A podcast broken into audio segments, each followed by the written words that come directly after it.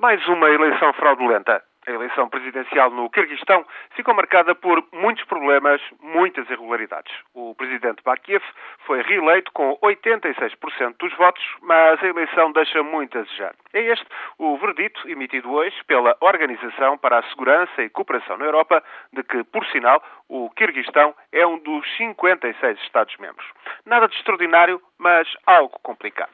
O Quirguistão é um dos Estados que se tornaram independentes com a dissolução da União Soviética. Conta com pouco mais de 5 milhões e meio de habitantes, numa mistura étnica de kirguizes, tajiques, uzbeques, russos, chineses, coreanos. Nas altas montanhas da Ásia Central, faz fronteira com o Cazaquistão, a China, o Uzbequistão, o Tajiquistão. Não fica, pois, longe do Afeganistão.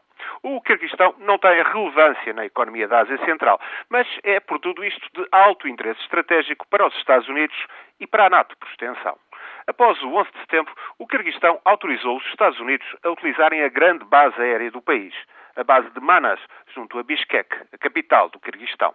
A Rússia, na altura, aprovou a cedência da antiga base soviética, mas Putin, à medida que as receitas do petróleo e do gás natural encheram os cofres da Rússia, passou a assumir uma política mais impositiva frente a norte-americanos e europeus.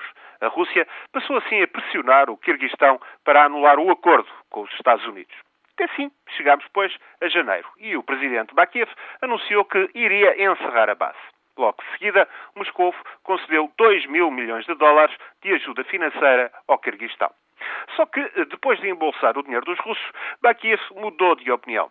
No mês passado, veio ao público dizer que, afinal, fazia novo acordo de arrendamento da base, a única que os Estados Unidos dispõem na Ásia Central para o esforço de guerra no Afeganistão.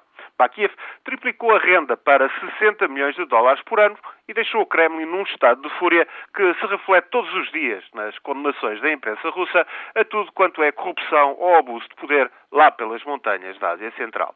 Do Washington, no entanto, nem uma palavra sobre estas eleições presidenciais que se realizaram esta semana. O que importa é mesmo a base de Manas. Tudo o resto é corrupção, abusos de poder inconvenientes. O presidente Bakiev bem pode ir enganando russos e sugando americanos enquanto a sorte lhe durar.